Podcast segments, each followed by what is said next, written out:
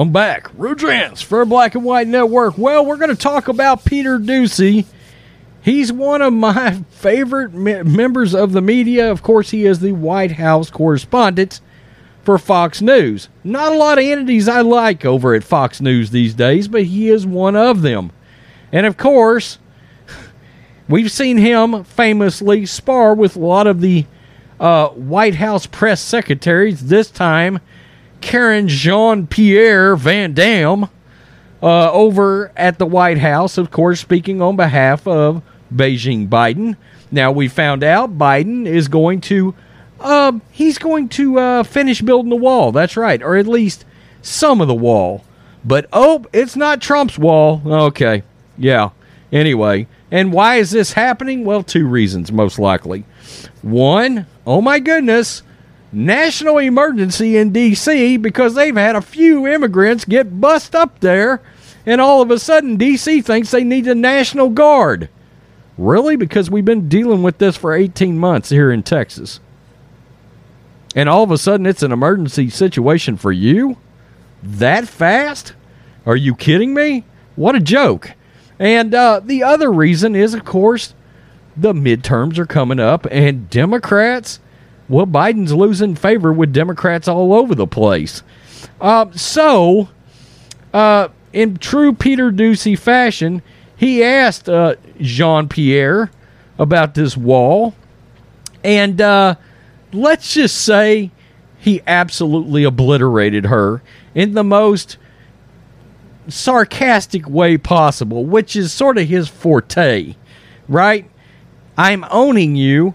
You can tell I own you, and there's nothing you can really do about it. But right now, my wording is making you look like a total fool. Although with her, that's not a big stretch anytime, anywhere, any part of the day. Let's look at this, and uh, we'll do a little reaction to it. Is the Biden administration building a border wall in Arizona? so um, we are not uh, we are not finishing the wall. Uh, we are cleaning up the mess the prior administration mm. uh, left behind in their okay. in their failed attempt. Uh, to build a wall. And I just want to be very, very clear here. On day one, uh, we returned the money, uh, the $8 billion the prior administration took from our military. We gave that back uh, to the military for military families, for schools, for bases.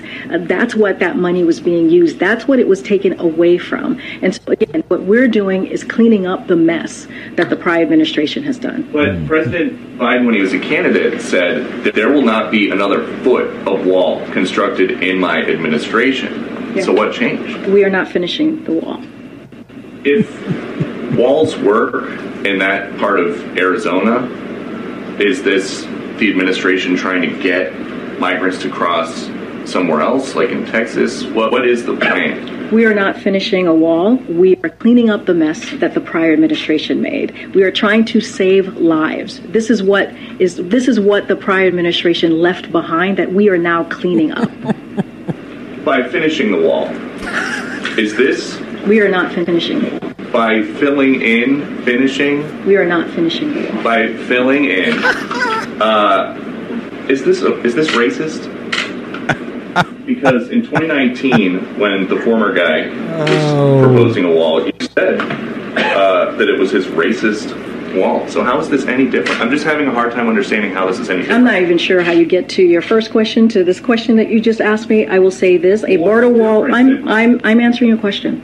A border wall is ineffective use of taxpayer dollars. So it's ineffective of taxpayer dollars, dollars that actually went to the military that the last administration, the prior president took from the military which took away from schools, which took away from military bases.